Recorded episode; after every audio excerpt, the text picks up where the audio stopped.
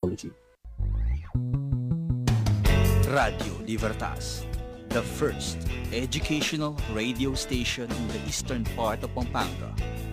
Radio, Libertas. Radio Libertas, ang puso ng bayan. Good morning, Crusaders, and to all our listeners. Magandang umaga sa ating lahat, lalo na sa mga nakatutok sa ating FB live stream at sa mga nakikinig sa Zeno FM. I am Sir Jerwin Residas, your teacher DJ for today.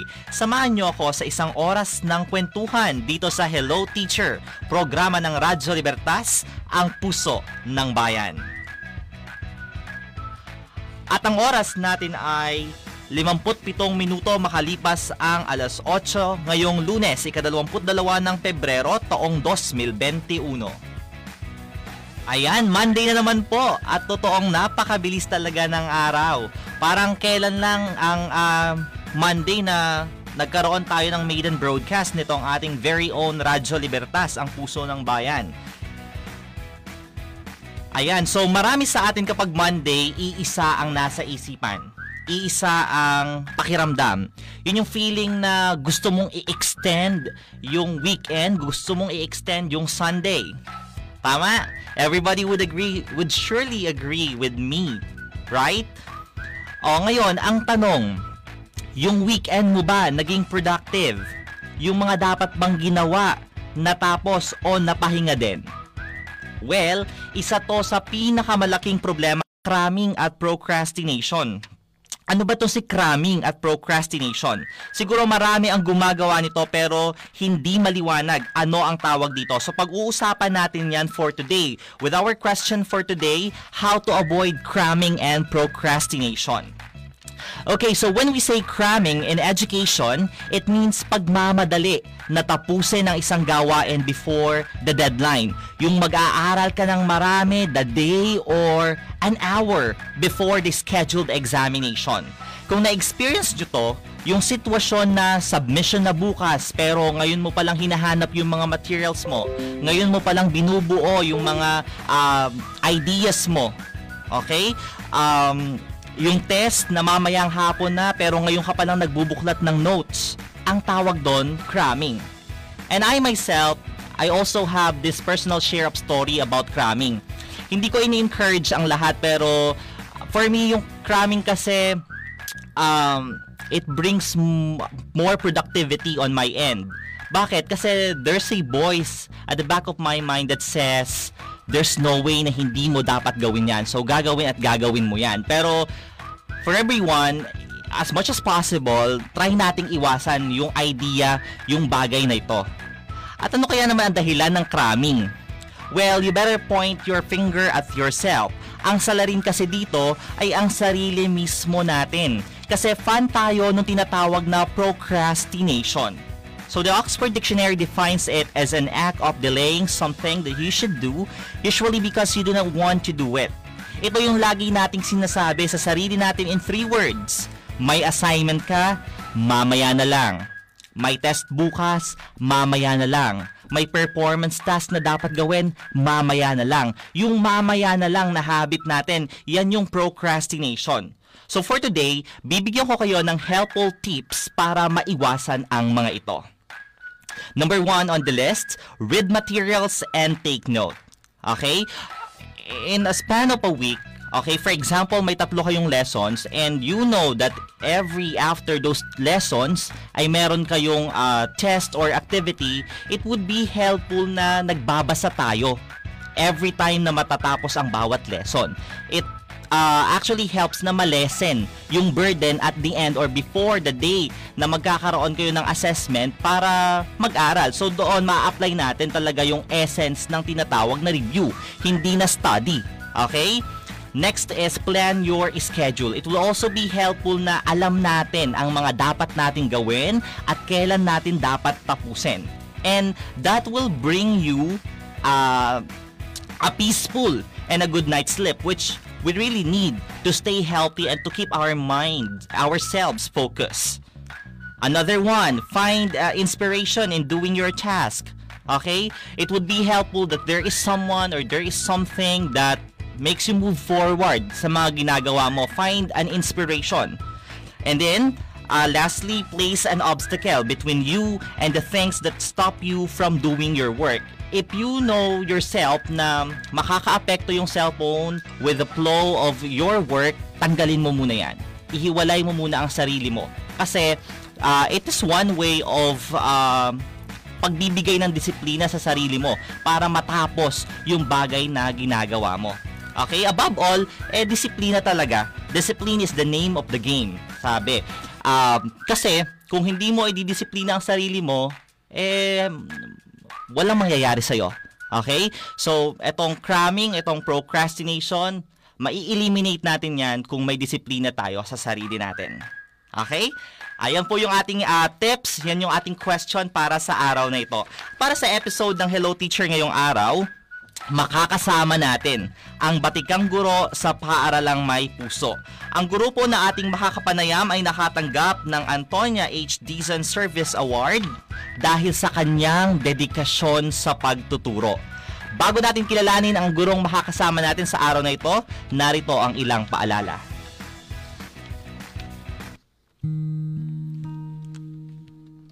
Wag po, wag po.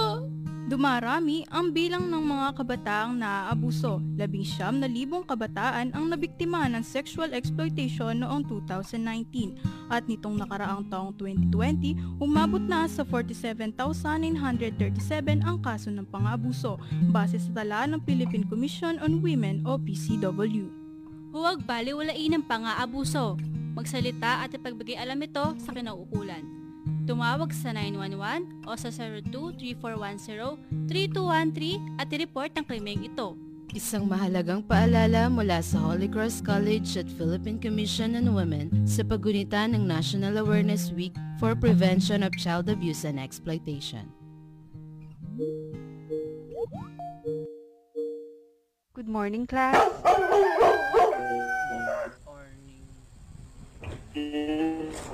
Yung Hay, kailan kaya babalik sa dati ang lahat? Huwag mag-alala dahil ang Holy Cross College ay may sariling e-learning management system o 8CC Heart Cloud na makakatulong sa inyong pag-aaral. Pinagsama ang dalawang learning system, ang blended learning at hybrid learning upang mas mapadali ang pag-aaral. Kaya enroll na sa Holy Cross College, the school with the heart. Ikaw ba ay nalulungkot, balisa, hindi makatulog, at nahihirapang mag-focus sa pag-aaral dahil sa depresyon? Kailangan ng makakausap? Mag-message lamang sa official Facebook page ng Holy Cross College Guidance and Counseling Services Division. Seryosohin ang depresyon. Isang paalala mula sa Holy Cross College, the school with a heart. At yan, we're back dito sa ating Hello Teacher. Makakasama natin this Monday morning, walang iba, si Ma'am Elena Soliman ng Junior High School Department. She received Gawad Antonia H. Dizon Service sa kanyang years of service dito sa ating paaralan. Ikaw ba naman na mag-serve ng 38 years dito sa Holy Cross College? Half ng buhay ni ma'am. Idinedicate niya sa ating paaralan. She's been serving as our assistant principal sa junior high school department. Pero bago pa man, isa talaga siyang guro ng Filipino And later on, nung ma-discover na English pala ang kanyang uh, major is nalipat siya sa pagtuturo ng English. Good morning, ma'am, Elena. Good morning, Sir Jerwin. Ayan, remember ko pa si Ma'am Elena. Si Ma'am Elena kasi is eh, naging teacher ko rin yan uh, with one of my favorite subjects in college. That's Afro-Asian Literature, right, ma'am? Remember pa? Oo, alam na alam ko yan.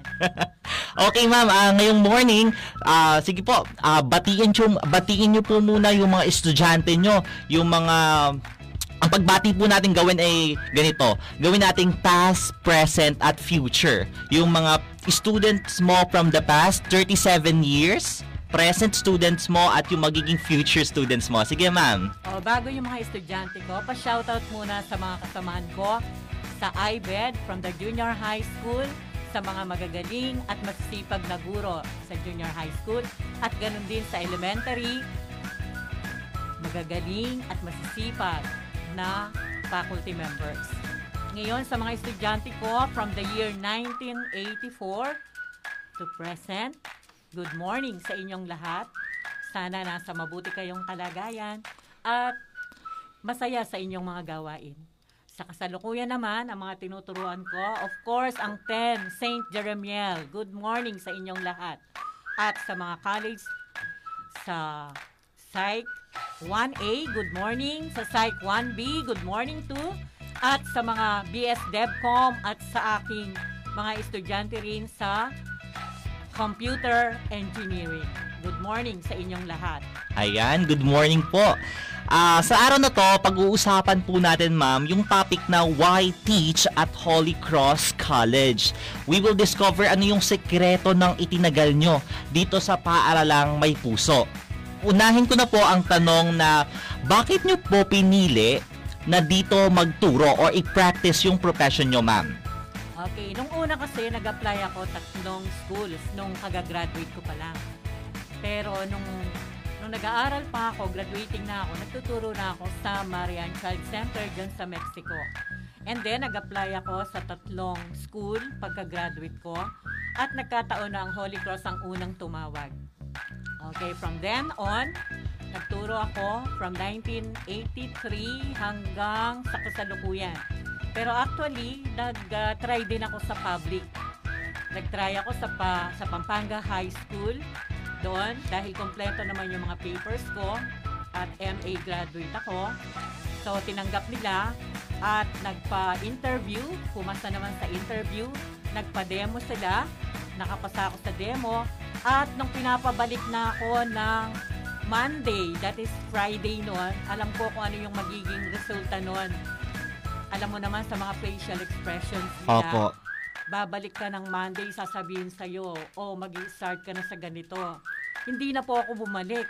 Buti ma'am, hindi mo grinab yung opportunity. Hindi ko kasi maihakbang yung isang pa ako. Mahirap for you na ialis ang sarili mo dito sa Holy Cross, ma'am. Ma. O anong reason? What's uh, what's the reason behind it? Oh, una siguro dahil sa love ko sa mga people of Santa Ana and of course dito sa Holy Cross College. Okay, ma'am, tubong Mexico po kayo, tama po. Pero um kakaibang klase naman yung pagmamahal nyo dito sa Holy Cross. Dumayo pa kayo from Mexico to Santa Ana para mag-share ng inyong mga nalalaman uh, sa education. Um, eto ma'am, ah, ano yung um, masasabi mong isang konkretong dahilan bakit nananatili ka dito sa Holy Cross sa ating uh, paaralang may puso? Una, syempre, nakapag-asawa ako taga Santa Ana. I see. Kaya siguro dito na rin ako nag-stay dito sa Holy Cross. Okay, ma'am. O ma'am, from the past 38 years of your teaching career dito sa Holy Cross, siguradong punong-puno ito ng kwento, no ma'am? Masasaya, malulungkot. Pwede bang mag-share ka ma'am sa amin ng kwento, isang masaya na kwentong hindi mo makakalimutan? Okay, from the past 37 years, ito na yung pang 38 years ko. So marami na ako naging mga estudyante, meron ng mga pare, mga nurses, mga doctors, accountants, etc. So minsan, naglalakad ako sa SM, mag-isa lang ako. Tapos may nakita akong estudyante noon na ngayon ay nanggaling na pala ng abroad. Mm. So nagmano sila sa akin, dalawa silang magkapatid. So not to mention the name. Tapos, ah, tapos ng kwentuhan, Ganon. Tapos inakbayan ako ng isa. Dinala ako sa isang ah, tindahan ng cakes. Binili niya ako ng cake. Bilang Wow. pasasalamat daw. So, isn't it amazing na makita ka lang ng estudyante mo, Correct, no, binigyan ma'am? ka ng cake na ganon. And then one time, nagmamadali ako dito sa Santa Ana. So, bibili ako ng gamot sa sa drugstore. Meron akong nakasalubong na estudyante uli na papunta ng Jollibee. So, niyaya ako mag-Jollibee. Sabi ko, hindi na lang kasi nagmamadali ako. Next time na lang, sabi ko. And then, nag-part ways na kami. Maya-maya may humahabol sa akin. And then, hinabol niya ako, Ma'am, pang merienda mo ah, pag may time ka na, sabi Wow. niya. O, binigyan ako ng 1,000. Oo, ang galing naman, sabi kong gano'n. O, di ba? Naaalala ka ng mga estudyante mo. Correct. Isang bagay na totoong nakakapagpasaya at isang bagay na hindi matutumbasan ng ah, kahit anumang halaga ng pera, no ma'am? Oo, Ah, ma'am, um, na-mention mo na rin lang na ah, marami ka ng mga estudyante na ah, dumaan sa iyong mga kamay. So, makakapagbigay ka ba sa amin ng mga notable students mo na successful na ngayon sa kani-kanilang mga chosen field of profession? Okay, so unahin natin yung mga pare, si Among Renato Madiwat, isa yan. And then si Among Ronnie isa yan. And then present, si Mama Lisa. Okay, Lisa so- Reyes. Oh! Yes, Sir Benji Nolasco, my advisory class. And then, at siyempre, ang favorite student ko, si Attorney Dennis Pangan. Oh, even attorney, naging estudyante mo siya. po, sir, attorney. Good morning po, attorney. Okay. Naging student mo pala kayo ni Ma'am Elena. Kaya nga nung panahon niyang yan, na-challenge ako sa kanya. Bakit ka mo? Ah, nagtuturo ako no ng Filipino sa kanila. Pag katapos ng klase, di ba, itatanong natin, oh, may tanong ba kayo? Questions? Tapos magtataas yan ng kamay. Magtatanong yan, pero yung isasagot mo dapat, alam mo. At pinaghandaan dahil alam ko ang itatanong niya sa darating pang lesson. Advance siya mag-isip talaga. Kaya, yun, pinaghahandaan talaga. O, paglabas mo, sasabayan ka pa niyan. Itatanong pa niya kung ano pa yung magiging mga sagot mo sa darating na ah, yugto ng kabanata. Very inquisitive naman pala itong si attorney nung nag-aaral siya. Tsaka lagi kami nagdedebate sa klase. Lagi siyang maraming tanong. O, attorney, ganun po yun, di ba? o yan, attorney, binun ibinunyag ni ah, Ma'am Elena yung ah, nakaraan mo sa kanyang klase. o Ma'am Elena, since at sa 38 years na pagstay mo sa Holy Cross, may ituturing na haligi ka na dito, pillar ka na ng Holy Cross. So naging saksi ka na sa transition, sa maraming pagbabagong naganap dito sa paaralan.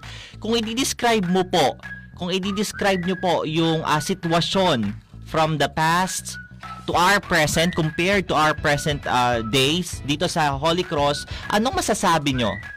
So, noon, talagang ang Holy Cross, hindi pa talaga ganito ka-successful, hindi pa siya ganito ka, sabi natin ka-konkreto dahil nagsimula kami sa maliliit na kwarto sa ibaba. Ang alam ko, nagturo ako noon ng college, first time ko magturo sa college, dun pa sa Azotea, sa kabilang building na bahay ng pare. Ah, okay po. May Dun, terrace sila dun nun. po sa tinatawag ngayon na Corsilio House? Hindi, Ah, hindi naman po. siya, yung dati nating, Ah, akala ko, yung Sobrang- natin. sobrang tanda naman po Oo. pala kung sa Corsilio House ma. Yan yung lugar ng registrar's office natin ngayon. Ah, I see. Bahay yun ng pare. Na-develop na lang siya niyan. Nandun lang kami sa terrace ng mga first year college na handle ko noon. Nasa terrace lang kami. Sa ilalim ng lilim ng puno. Oh, under the mango tree. Yes. So- Tapos, ang sweldo ko noon, natatandaan ko, is 827 lang. Pero malaki ng value nun, ma'am. Malaki na. Marami kang nabibili. Oo. Compared ngayon, siguro nasa 800,000 na sweldo mo ngayon, no? I hope so. Oh, ma'am, ah, that, that was in term of ah, infrastructure dito sa ating paaralan. When it comes to the modality of teaching, lalo na sa panahon ngayon, ma'am, may transition na naganap dahil dito sa ah, pandemic na ating kinaharap. From the typical na classroom ah, based instruction, eh, naging ano tayo, no? Ah, face to ah, online class tayo. Naging online class tayo. O how do you, ano ma'am, do you manage na mag-adapt sa ganong sitwasyon? Na-adapt naman dahil sa training natin ng mga nakaraan, di ba? So, akala nga naming mga old-timer, hindi na namin makakayanan yon. Pero sa tulong ng ating management, sa ating mga administrators, nakayanan pa rin namin ang magturo through online. Correct. That's the good thing naman about our management kasi inunahan na ang mga teacher na magdalawang isip. Kasi at at that point ma'am no sa sa edad natin na ah, medyo hindi rin tayo computer savvy eh challenge sa atin na mag-adapt ng mabilisan sa ganitong sitwasyon. So It's a good thing on uh, the end of uh, the management of our school na inunahan tayo ng mga training, binigyan tayo ng mga training, mga seminar na nagpatibay at nagbigay uh, ng enough na uh, knowledge sa atin paano tayo magdi-deal dito sa sitwasyon na ganito. No, ma'am? Um, sige po, uh, itutuloy natin ang kwentuhan natin sa kasama si Ma'am Elena uh, dito sa Hello Teacher sa pagbabalik after nitong uh, ilang paalala.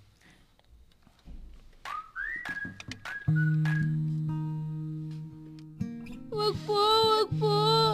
Dumarami ang bilang ng mga kabataang naaabuso. Labing siyam na libong kabataan ang nabiktima ng sexual exploitation noong 2019 at nitong nakaraang taong 2020, umabot na sa 47,937 ang kaso ng pang-aabuso base sa tala ng Philippine Commission on Women o PCW. Huwag baliwalain ng pang-aabuso. Magsalita at ipagbigay alam ito sa kinauukulan. Tumawag sa 911 o sa 02-3410-3213 at i-report ang krimeng ito. Isang mahalagang paalala mula sa Holy Cross College at Philippine Commission on Women sa pagunita ng National Awareness Week for Prevention of Child Abuse and Exploitation. Uy, Bes! Long time no see ah! Uy, Bes! Oh my gosh! Payakap naman! Pop! Excited din akong mayakap ang aking besi. Pero ang payo ng World Health Organization, iwas muna sa physical contact para iwas hawaan. Eh, tara na! Pasya na tayo sa mall! Ay, ko! Gusto ko yan! Ops, teka lang. Alam niyo ba na hindi advised ng World Health Organization ang pagpunta sa mga crowded na lugar? Naku, wag muna! Hindi mo ba nabasa yung advisory ng WHO? Tama yan. Avoid the three C's. Crowded places, close contact, confined and enclosed spaces. Ang payong ito ay hatid ng World Health Organization. Ikaw ba ay nalulungkot, balisa, hindi makatulog, at nahihirapang mag-focus sa pag-aaral dahil sa depresyon? Kailangan ng makakausap? Mag-message lamang sa official Facebook page ng Holy Cross College Guidance and Counseling Services Division. Seryosohin ang depresyon. Isang paalala mula sa Holy Cross College, the school with a heart. Ay, lumilindol. Ano ang gagawin mo habang lumilindol? A. Magpanik B. Tumakbo C. Sumandal sa pader o letter D. None of the above dahil ikaw ay handa. Uy, duck cover and hold. Tama! Kung ikaw ay nasa loob ng isang establishmento, humanap ng mapagtataguan tulad ng lamesa at gawin ng duck cover and hold. Kung ikaw naman ay nasa labas, humanap ng open area na lugar at gawin ang duck cover and hold. Kung ikaw naman ay nasa loob ng sasakyan, huminto at iwasan ang mga tulay, overpass at flyovers. Ang payong ito ay hatid ng Department of Science and Technology at Philippine Institute of Volcanology and Seismology.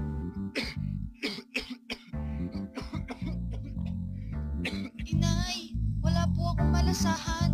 Ang taas ng lagnat mo, anak.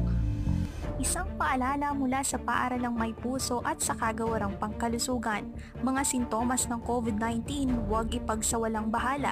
Pumunta sa malapit na ospital at kumonsulta kaagad sa doktor upang karamdaman ay maagapan. Isang paalala mula sa Radyo Libertas, Puso ng Bayan.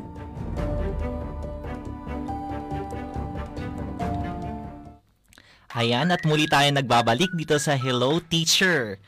Gawin nating interactive, Ma'am Elena, itong ating usapan by including our uh, listeners and our uh, watchers from the live stream of our Hello Teacher. So, sa ating mga tagapakinig at nanonood ngayong umaga, Um, ito ang katanungan para sa ating Teacher Paul. Sinong guro sa HCC ang hindi nyo malilimutan at bakit? Again, sinong guro sa HCC ang hindi nyo malilimutan at bakit? So it's time na sabihin nyo, pangalanan nyo yung mga remarkable teachers na pinagdaanan nyo at ano ang dahilan bakit tinuturing nyo na remarkable sila para sa inyo. Ilagay na ang inyong mga kasagutan sa comment section ng live broadcast sa official Facebook page ng Holy Cross College at babasahin natin yung mga yan maya-maya lamang. Punta muna mo tayo ma'am sa ating uh, mga comment. So, nandito po, nanonood sa atin ngayon ang Assistant Principal ng Senior High School, ah, si Sir Camilo ah, Diaz Lacanlale. Good morning, sir. Shout out, Ma'am Elena. And magandang morning po, sabi ni Sir Camilo. Good morning, Sir Camilo. Gayon din si, Day- si Ma'am Diana T. Pineda. Good morning, Ma'am Elena Soliman and Sir Jerwin Resitas. Ayan, nagpapa-shoutout po si Sir Ephraim Jeremiah Dizon Matias. Kami po, mga estudyante kami ni Ma'am Elena, si Sir ah, Ephraim. Good morning din kay Denise Kunanan. Okay? At ah, sa lahat ng mga nakikinig at nanonood dito sa ating live broadcast ng Hello Teacher. Okay, hintayin po namin na mag-comment kayo kung sinong guro sa HCC ang hindi nyo malilimutan at ano ang dahilan. Bakit hindi nyo sila malimutan or malilimutan. Okay? O back tayo sa usapan natin, Ma'am Elena. Iniisip ko kanina while we are on break, ah, five years na ako dito sa Holy Cross. Magpa five years na ako dito sa Holy Cross. Walang wala sa kalingkingan. Walang wala sa kalingkingan ng ah, years of stay nyo po dito sa Holy Cross. 38 minus 5. Lamang pa kayo ma'am ng 33 years sa akin. A- any advice po ma'am na pwede nyong ibigay sa akin, i-share sa akin? So, dapat, una, maging dedicated ka sa work mo. Mahalin mo yung mga estudyante mo. Kasi yung mga estudyante na yan, ayaw nila nang napapahiya sila sa klase. So, mahalin natin sila at alam natin yung mga limitations na ibibigay natin sa kanila. Siguro, opo, no, ah, isang factor na pampatagal talaga sa profession na to is yung dedication nyo as a, as a person, as a teacher. Yeah. Kasi ibang klase kung um, genuine yung dedication mo, kung totoo, bukal sa puso yung um, dedication na ibinibigay mo sa profession na to. Lalo na sa teaching, talagang um, susubukin. Susubukin yung ah, patience mo, susubukin lahat, lahat-lahat ng uh, nasa'yo. No, ma'am, Ah, for 38 years, di ba? Oo, kung minsan meron ka rin namang estudyante na hindi maiiwasan na talagang hard-headed sila. Minsan pakikiusapan mo pa yan para sumunod sa'yo. Kung minsan naman, meron talagang matitigas ang ulo. So, ang advice ko lang sa'yo noon, ah, kausapin mo lang sila ng mahina, mahinahon. Huwag mo silang lalabanan kasi kung minsan merong mga pinagdadaanan yan sa buhay. So, kung halimbawa sisigawan mo yan, the more na ah, yung problema nila magpupunta sa iyo na ilalabas nila yung kanilang problema na minsan makakasagot sila sa iyo. So after a while, na kapag kinausap mo sila ng ng one to one lang kayo, man to man, ah, mas, malalaman mo na kaya pala ganun ang batang yon, may pinagdadaanan sa buhay. Opo, no, with my years of experience po dito sa ah, profession ng teaching, nakita ko po talaga yung importansya na kailangan inilalagay mo lagi rin yung sarili mo sa shoes ng mga bata. It's a way of understanding uh, their situations which is needed po no lalo na sa profession natin to para makapag-deliver tayo, makapag-interact tayo ng maayos sa kanila, no ma'am? ma'am? So dahil nung nagtuturo din ako ng ng buong junior high school, naging prefect on discipline din ako. Minsan, Mm. may mga teachers na susumbong yung estudyante tapos kakausapin ko. O bakit mo nagawa to? Ganito, ganyan. Tanong ko sa kanya. Hindi siya sasagot. O sige, pwede kang mag-share kung ano yung nasa loob mo. So maya-maya, kung babae yon iiyak siya. Tapos malalaman mo yung problema niya. Ganon din naman yung mga lalaki na may pinagdadaanan din sa buhay, sa family nila. Kaya kung minsan, kung nakakasagot sila sa atin ng pabala, intindihin lang natin na meron silang pinagdadaanan. Ganun. Okay. Ma'am, sa... Na-curious lang po ako, no? Is teaching the one na talagang gusto nyo pong profession? Ito talaga yung dream job nyo po? Oh, actually, nung nasa college ako, o magsisimula pa lang ako ng college, nag-enroll ako sa Forestern University at ang kinuha ko noon ay Mass Communication. Mm. Nagkataon lang na nung panahong yon, 1979 or 80, marami ang nagpuputukan sa sa Plaza Miranda. Kaya walang laging wala kaming laging pasok, maraming mga krimen ang nangyayari.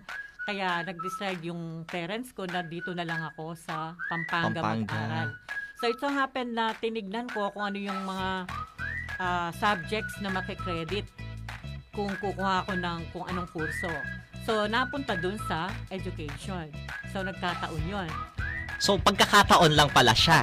Hindi talaga. Eh, buti ma'am, ah, in the middle of your career, hindi nyo po naisipan na i-pursue yung inyong pangarap na mascom. Oh, hindi na rin kasi nung nag-aral ako sa Assumption, nakita ko yung mga dedication din ng mga teachers at magagaling din naman sila. Kaya yung kinuha kong mga subjects ay buong puso ko rin naman na kinuha na rin para sa kanilang ah, para sa akin na gusto ko na rin matapos ng pag-aaral. I see. So parang magkaparehas pala tayo ng kwento, no, ma'am? Talagang uh, mascom yung... Ako din, ma'am. Personally, mascom din yung gusto ko. But then, uh, na, na, napunta din ako sa pagtuturo since eto muna yung uh, ipinatake na course sa akin. Kasi, ma'am, uh, since I am not... Uh, Kapampangan. Dayo po ako dito sa Pampanga eh. So from Batangas, uh, yung tita ko po afraid na isend ako sa school sa sa San Fernando kung saan may offering ng uh, BS uh, yung ABCom, AD Mass Communication. So yun, kaya nag-decide kami na dito ako mag-aral sa Holy Cross and ayun, luckily, fortunately na natanggap ako dito and I've been here for 8 years, ma'am. Uh, included yung aking uh, years ng pag-aaral. Ayan. Okay, naging estudyante ko sa Sir Jerwin sa college.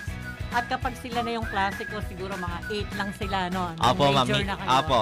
Talagang maiiwanan mo yan. Basta ibigay mo lang yung kanilang topic na gagawin.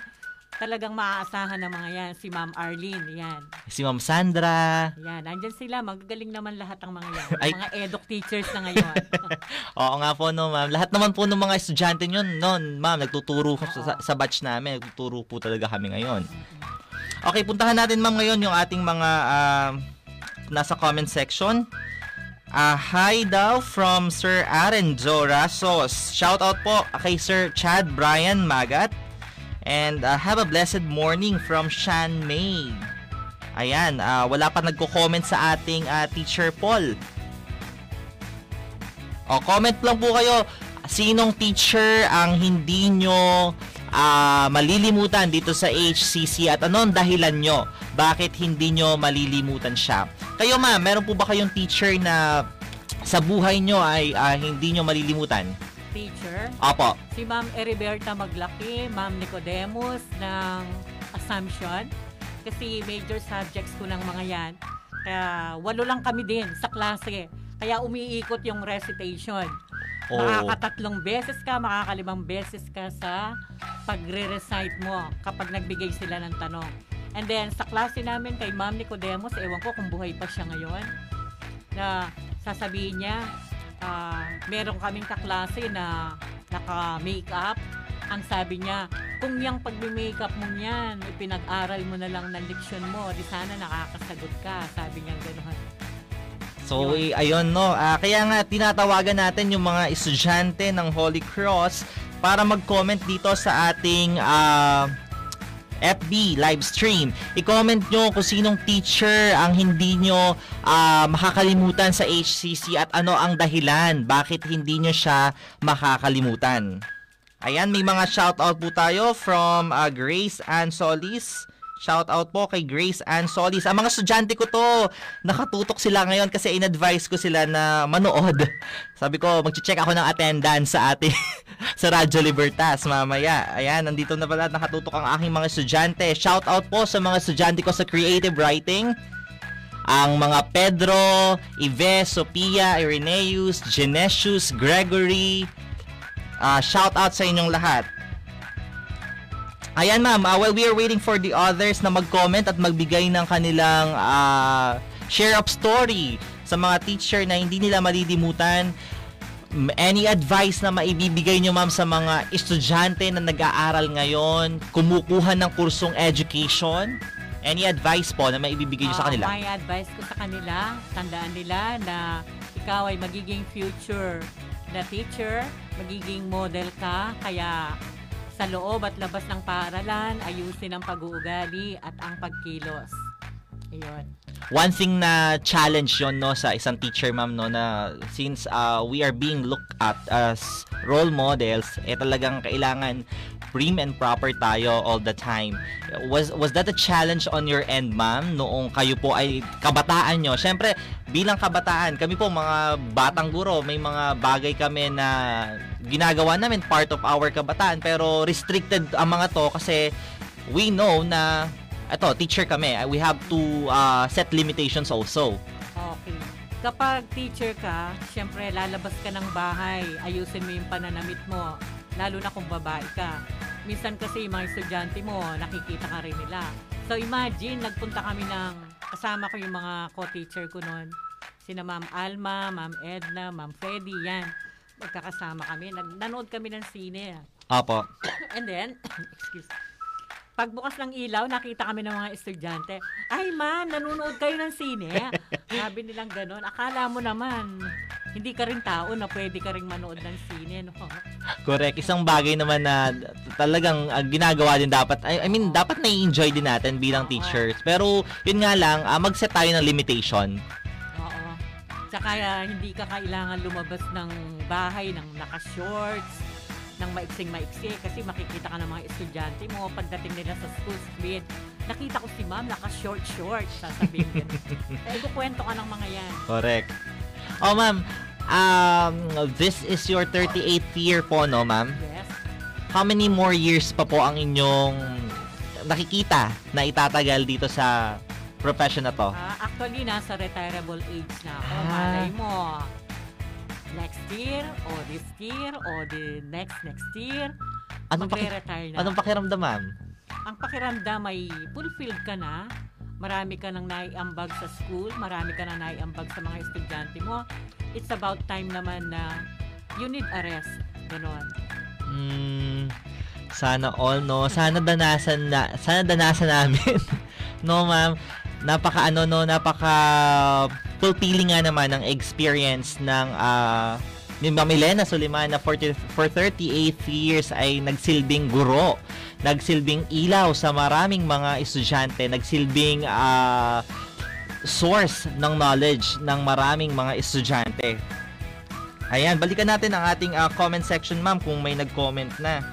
Wala yatang uh, nagbigay ng kanilang share of stories. Ayan, meron tayo dito from uh, Sarah Joseph Mackey. Ah, si St. Thomas. Okay, estudyante ko rin yung mga St. Thomas. Sorry naman, Sarah. Estudyante ko rin yung mga St. Thomas. Shout out sa mga St. Thomas. Pa-shout out po kay uh, uh, Sir Alfred Maniago at kay Krisha Hazel Alonso Tangkwangko. Okay? Uh, siguro yung mga audience, mga live audience natin ma'am ngayon is very reserved sa mga answer nila kung sino yung teacher nila. Well, marami naman sa mga teachers na dumad na pinagdadaanan natin o na naging teacher natin ay may kanya-kanyang ano eh, may kanya-kanyang epekto sa atin, may kanya-kanyang uh, i-share sa atin, may kanya-kanyang iniwan na uh, marka sa mga puso natin. Ako ma'am, personally, yung subject natin, hindi ko makakalimutan yon yung uh, klase natin doon is uh, 5 p.m. to 7 yata, no, ma'am? 5 to 7. Oo, ma'am. Tapos, uh, ayun nga, minsan, um, talagang kami ang nag-ano, kami ang nag nagda-drive sa klase and um, thankful kami ma'am kasi alam niyo po yung mga pagkakataon na yon ang uh, nag-prepare sa amin. Nag-prepare sa amin na maging ganito kami, maging kung sino man kami sa mga oras na to. So, we're very grateful for that uh, chance, for that opportunity at isang uh, masasabi kong great experience na maging uh, guro, maging teacher si Ma'am Elena Soliman. Ayan, so sa ating uh, poll ay wala pang nagbibigay ng kanilang share of experiences. Very careful sila. Very careful. Siguro pinag-iisipan nila or baka may ma-miss sila. Oh. oh sa bagay, uh, we respect your ano, we respect naman your uh, tawag dito side sa bagay na ito. So, sige ma'am, uh, siguro sa pagtatapos ng ating uh, usapan sa oras na ito, ano po yung maiiwan yung mensahe sa mga estudyante na sa gitna ng uh, pandemic na kinakaharap natin ay patuloy na nag-aaral, patuloy na ikinukontinue ang kanilang mga pangarap. Okay, sa mga estudyante sa ngayon, mag, ah, ang mga estudyante ko rin ngayon, lalo na sa mga grade 10 at sa mga college, sana kung nahihirapan man kayo na mag-connect ng mga internet ninyo, ah, okay lang na unti-unti ma-upgrade nyo rin yan. Pero huwag kayong susuko. So, pumapasok kayo at nagpapakita kayo sa mga teachers ninyo, nakikita namin na yung dedication nyo rin at yung sabihin natin yung initiative nyo na mag-aral ay nakikita namin. Sana lagi kayong ah, pumapasok at nakikipag-coordinate sa inyong mga guro para malaman namin kung ano yung mga problema ninyo, kung bakit hindi kayo pumapasok, ganon. At kung yung mga pinapasubmit sa inyo, pakisubmit nyo kahit naman hindi on time. Inaalaw pa rin yan ng mga teachers ninyo dahil sa ngayon talagang the school with a heart tayo. Pati yung mga teacher ninyo, malalaki na yung mga puso nila. Ini-extend pa namin yung mga gawain na ibinibigay sa inyo. Kaya sana, give and take tayo. Naghihintay kami ng mga outputs ninyo. In return naman, sana ibigay nyo yung hinihingi ng mga teachers para pumasa kayo. Okay. O sige po ma'am, maraming maraming salamat po sa inyong oras sa pag-share nyo ng time, ng inyong precious time sa amin para makasama dito sa isang ah, oras ng ah, kwentuhan dito sa Hello Teacher. Maraming salamat po sa pagtutok dito sa programang Hello Teacher. Siguro ah, i-end na natin to. Muli ako po si Sir Jerwin Resitas, bumabati sa inyo ng isang magandang umaga. Okay, magandang umaga rin and thank you very much. Okay po.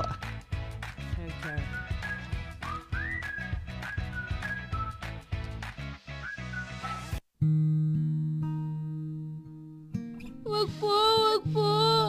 Dumarami ang bilang ng mga kabataang naaabuso. Labing siyam na libong kabataan ang nabiktima ng sexual exploitation noong 2019 at nitong nakaraang taong 2020, umabot na sa 47,937 ang kaso ng pang-abuso base sa tala ng Philippine Commission on Women o PCW. Huwag baliwalain ng pang-aabuso. Magsalita at ipagbigay alam ito sa kinauukulan. Tumawag sa 911